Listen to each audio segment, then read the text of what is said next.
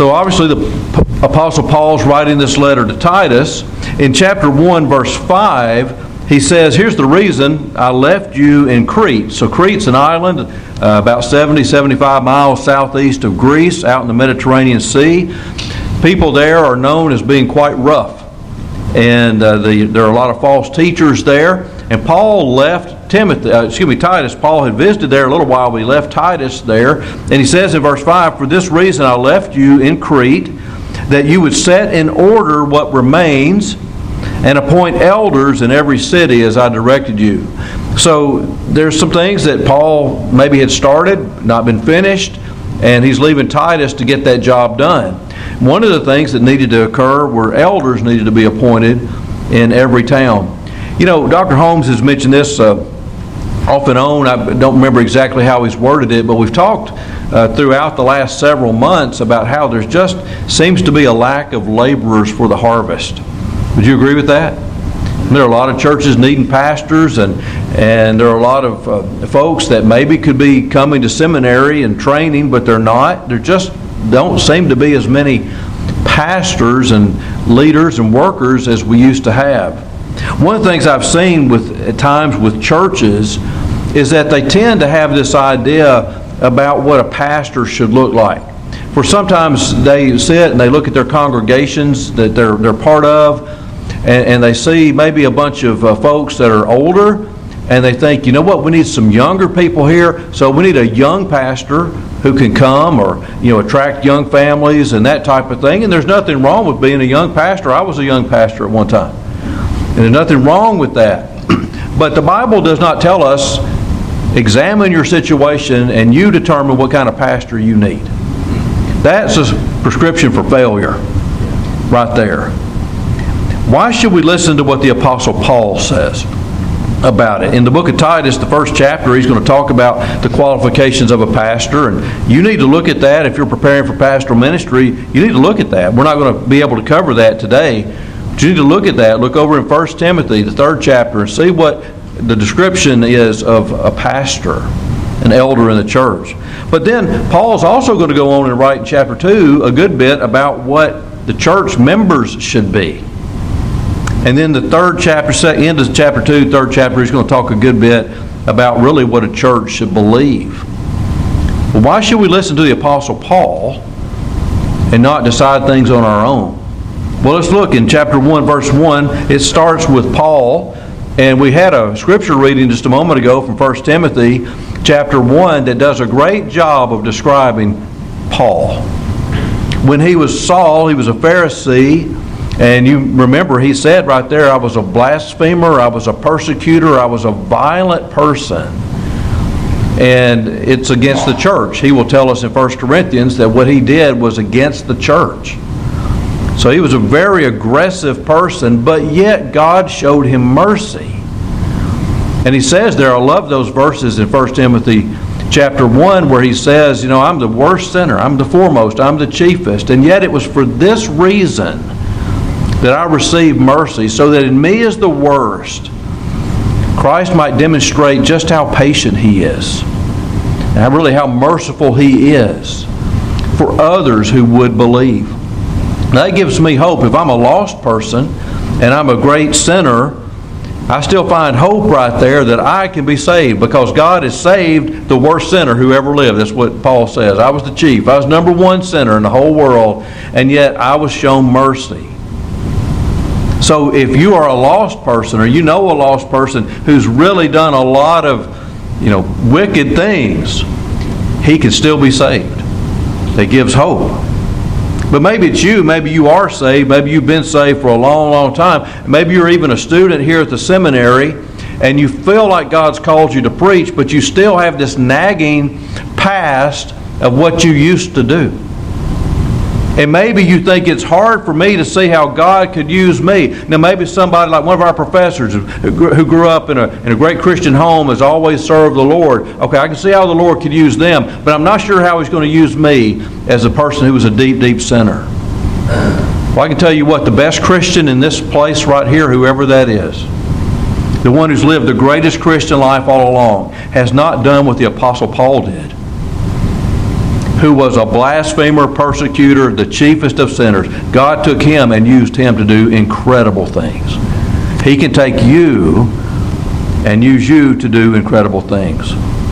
Paul was a bondservant of God. Some versions just say servant, some say slave. The idea of slavery, a bondservant, is a better way to understand that.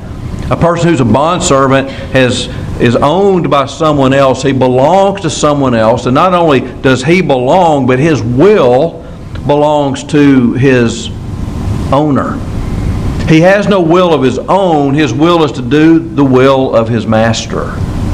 And that's what Paul is telling us here that I'm a bond servant of God. My will is to do God's will. And if you're going to be a minister, you need to have this, this passion for being a bondservant of God and doing His will, not your own. Not only do you want to do His will and not your own, you want to do His will rather than a group of people that tells you what God's will is.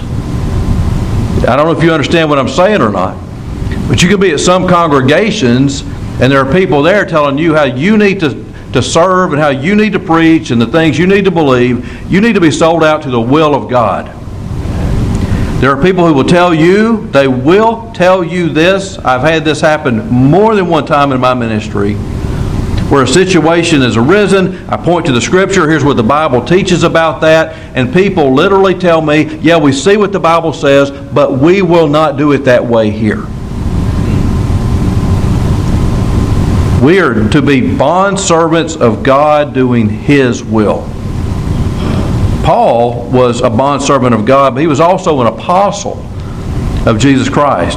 In the book of Acts, chapter 1, Peter is talking there and he's saying we need to get us a replacement for Judas Iscariot. And so he said, here's the qualifications basically. You can look at this, and uh, I won't turn there, but in Acts chapter 1, he says there's a couple things really that are needed. One is the, person needs to have been with Jesus his whole ministry from the time he got baptized until the time he's ascended and, and been a, a witness of his resurrection.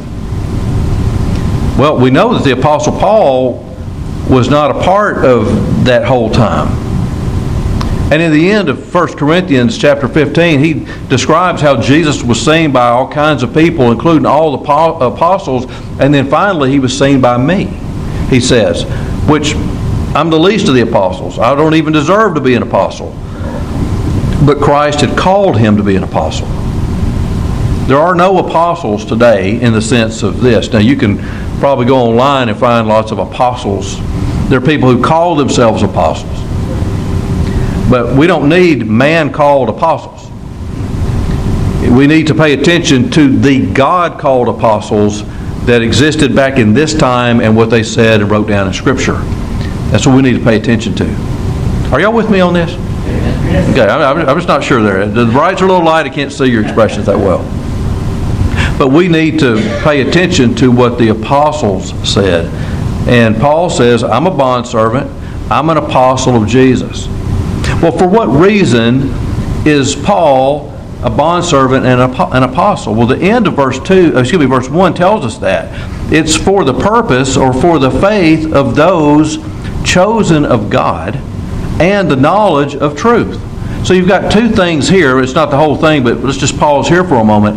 You've got this faith of God's chosen, and then you have the knowledge, the growing and increasing in knowledge, uh, thorough knowledge of the truth. The truth would be the gospel. The truth would be all the things that a Christian should believe.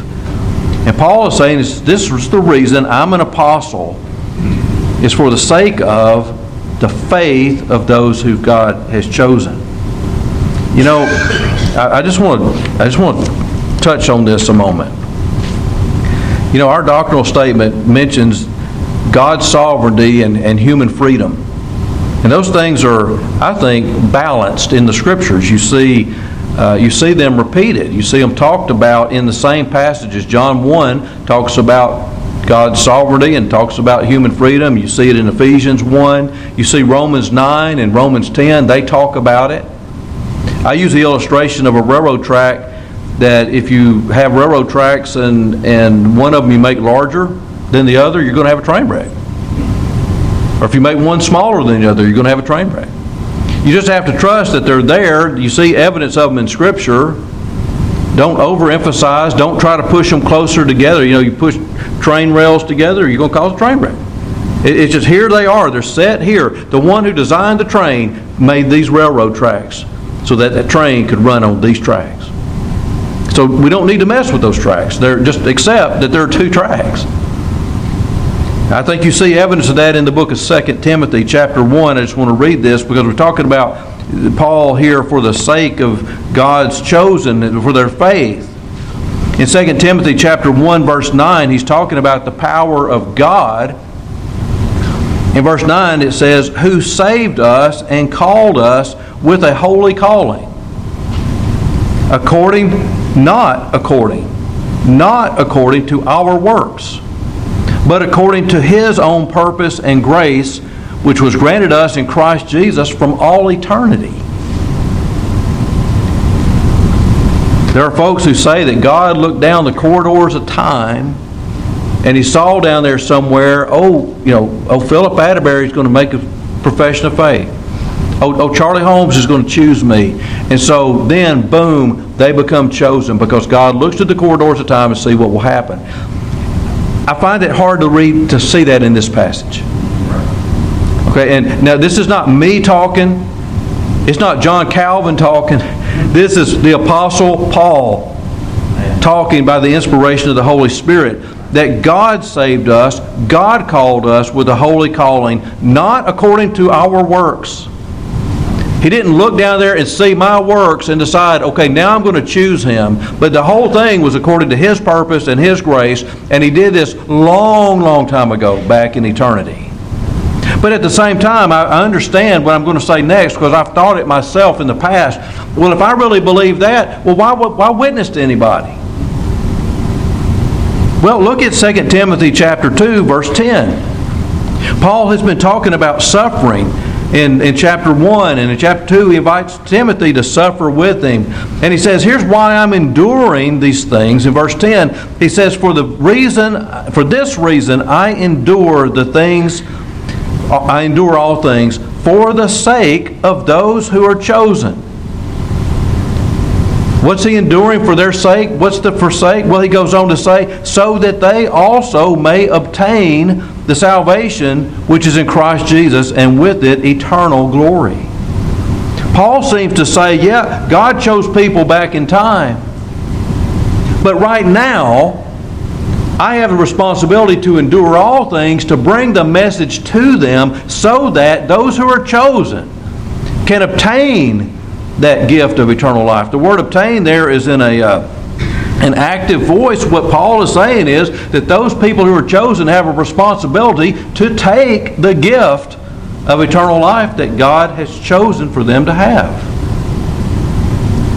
I think when you look back in Titus chapter 1, he says, I'm, I'm, I'm an apostle for the faith for the salvation of those who are chosen of God. I need to witness and I need to share the gospel. And if you're going to be an effective pastor, you need to have an evangelistic ministry. You need to be thinking like the Apostle Paul. We need to share the gospel with those who need to be saved. But then also you have the knowledge of the truth. Some folks, some scholars have looked at this and say you see the two things here, the faith of the chosen and the knowledge of the truth, that you see salvation and you see sanctification. That's something you see often throughout Scripture. You see Jesus concerned about people being saved, but then he was concerned about being sanctified. And that's what we see here. The Apostle Paul was concerned about that. Now, I can get saved but not grow spiritually. That's that's not right. That's not what we need. We need people who are grow are, are saved and then they grow in their sanctification. And as I grow in my sanctification, what is to be the result of that? What's the natural result of a saved person who's growing in knowledge of God and getting sanctified? Well, the, the end result would be godliness. And that's what Paul's writing to Titus at the end of verse 1, which is according to godliness the salvation, the faith of God's chosen, the knowledge of the truth, all that's according to godliness. I don't know. I, I, can, I can speak passionately about this because I know I've done it myself. But I say that there's no way a person could actually go and attend a worship service and actually worship the Lord Jesus Christ and leave without being changed. And yet I tell you that many, many people will attend church Sunday. Many attended church this past Sunday. And maybe they heard a great message from the scriptures, but many people, as soon as the sunlight hit their face and their feet hit the sidewalk out there, they forever, never, never, never again will remember anything you just said. You cannot say you attended church and worshiped God if you leave and there's not a step toward godliness, more godliness in your life. This whole deal about godliness, what's kind of the basis for that? Verse 2 says, Well, in the hope of eternal life. Some versions say that this godliness and the faith and all rest upon the hope of eternal life. Now, first of all, hope is, is not just, man, I, I hope that I'm going. I don't know if I'm going to heaven or not. I don't know if I have eternal life. I hope I do, but I may not. It's not a hope like that, but it's a confidence. There is eternal life. Some people say, I don't know if you can really know what, what there is after this world. But we can know, we can have confidence there is eternal life. Probably the idea there is not so much that these things rest upon the certainty of eternal life, but more with a view toward eternal life.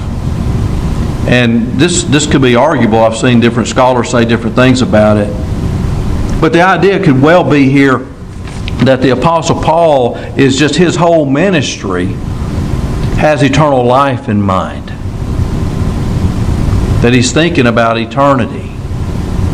I remember a friend of mine years ago used to get, I mean, when I was like a teenager, used to get so frustrated with me and, and call me narrow minded. It was a young lady that I knew, and she said, Philip, you're so narrow minded. You know, because you always won't do what the Bible says, things like that. And I said, Listen, I know you think I'm narrow minded, but you're the one who's narrow minded. Because all you're thinking about is right now and fulfilling life right now. I'm thinking about eternity. That's a lot broader than what you think. And so that's how Paul, I think, looked at ministry. He thought about the fact that it's not just getting through this day, it's not just living one day at a time, which that's fine. Sometimes you just got to do that to get through. But Paul has this big picture in mind of eternity. We, I won't read all the passage, I'll just paraphrase a little bit, but you know that in eternity there's a couple at the end of things. There's a great white throne judgment.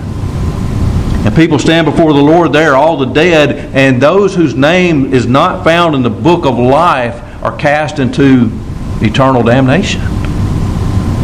But then there are others Paul talks about who will stand before the Lord one day. These are believers because he's writing to the church at Corinth and he's talking about people who stand on the solid foundation of Jesus Christ. So these are people who are saved, but he says, be careful how you build on this foundation of Jesus. It's in 1 Corinthians 3. Well, he says, be careful how you build because some people are going to build with, with gold and silver and precious stones and others are going to build with wood, hay, and stubble. But every man's work, every man's building is going to be set on fire. Now, if you set fire to gold and silver, it will, it will change it, but it won't burn it up. And what he's trying to illustrate here is that you build your life with precious, eternal things.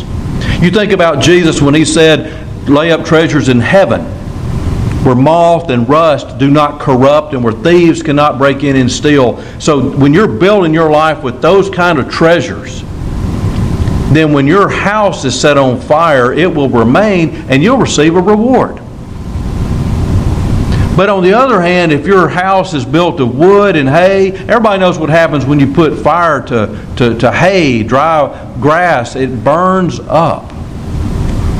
And so if you've built your life with temporary things that just don't last, that can't stand the fire, then, then it'll all burn up.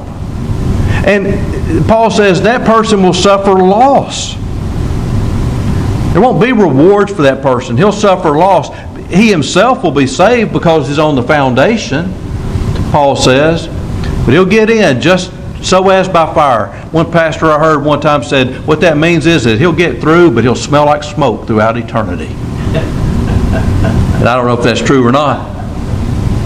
But I think Paul would say, I'm looking toward what's going to happen in eternity and in the judgments and things. And, and you know, you keep that in mind and you, and you know that, there, that Jesus is going to come back one day.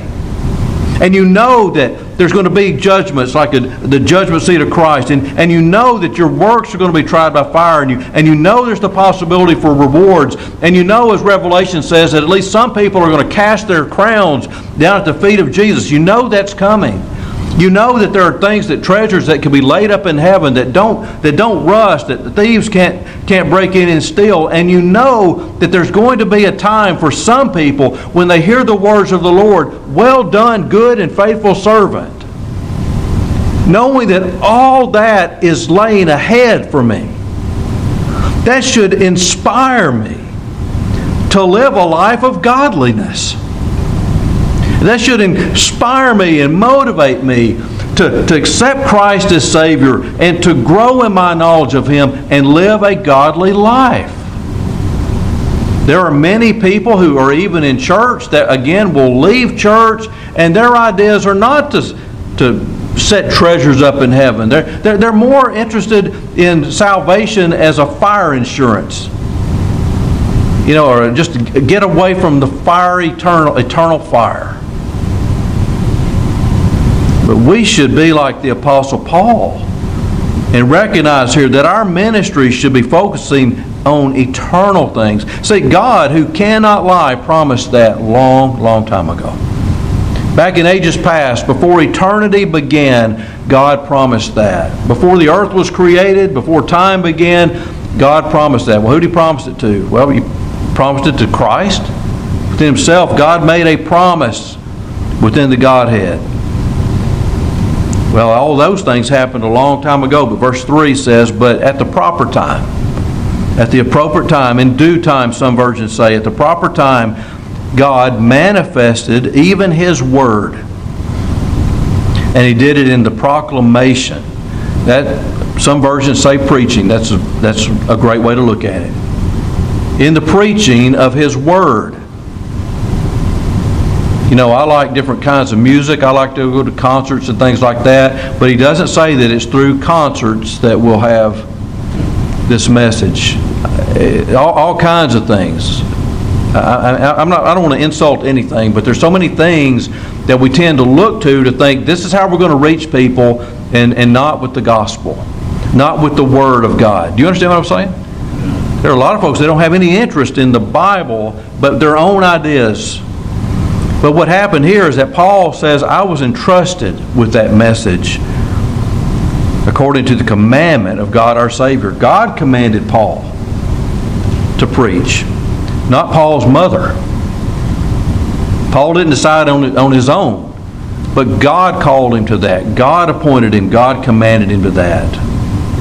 I love Paul's description of his preaching when he spoke to the Corinthians in 1 Corinthians chapter 2. I want to read a few verses there.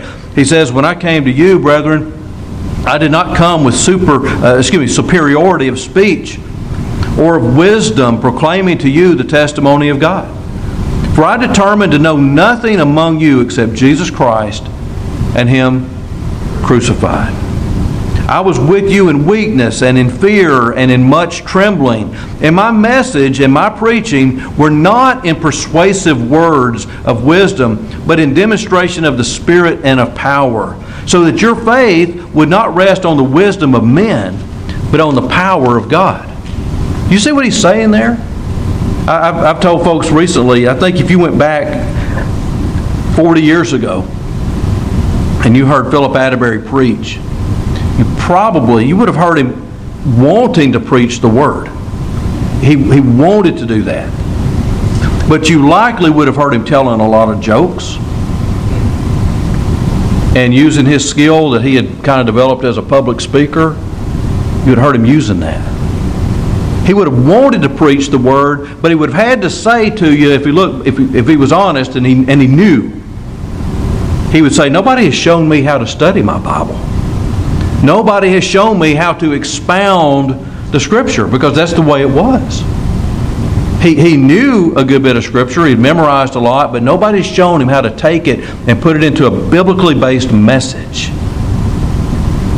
And what Paul is saying to the Corinthians is that he didn't show up and put on Mr. Personality. He didn't put that on. He didn't tell the jokes, say, yeah. And he didn't do all that.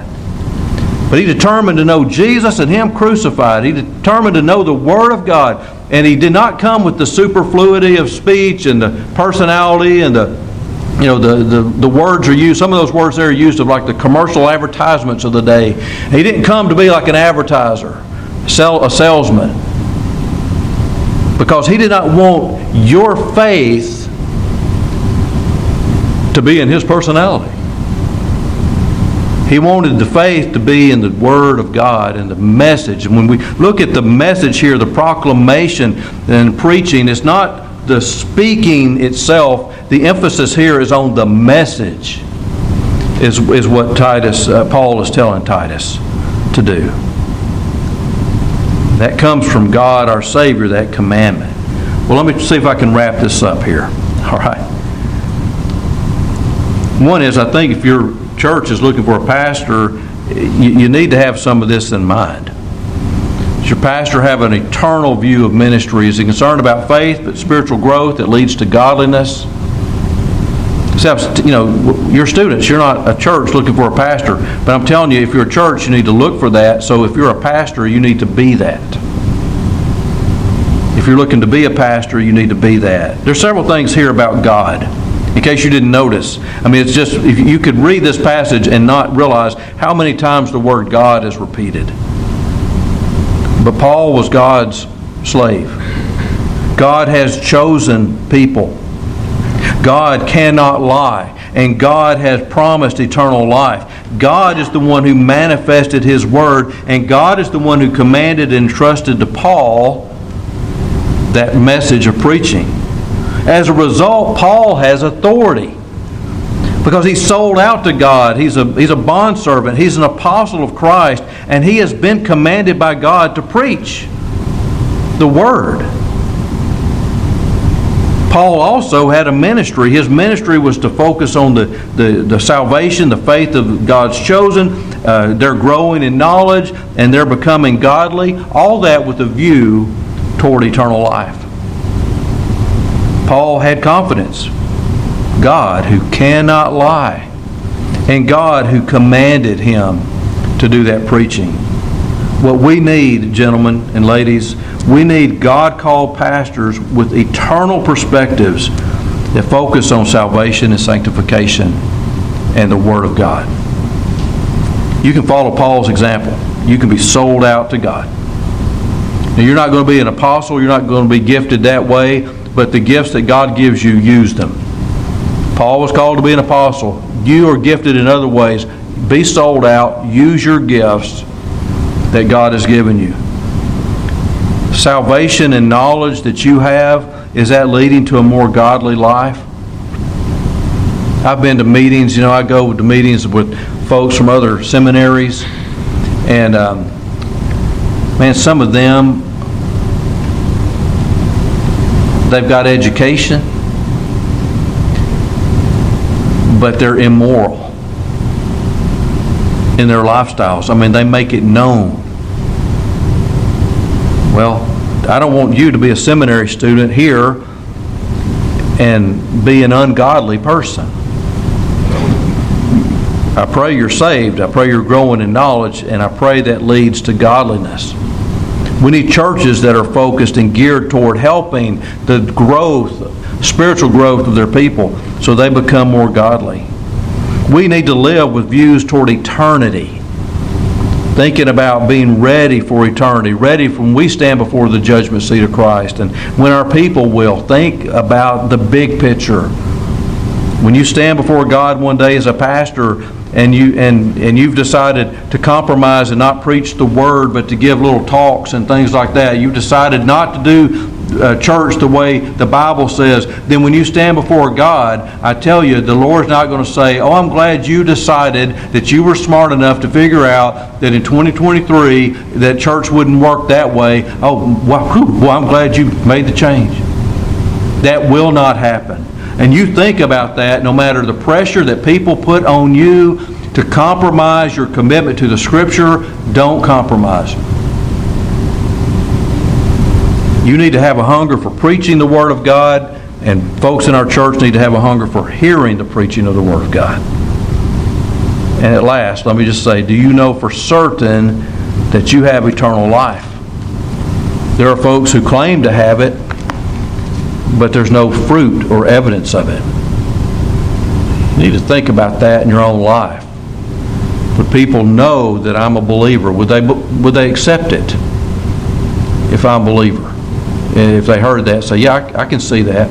I can believe that. Let's pray.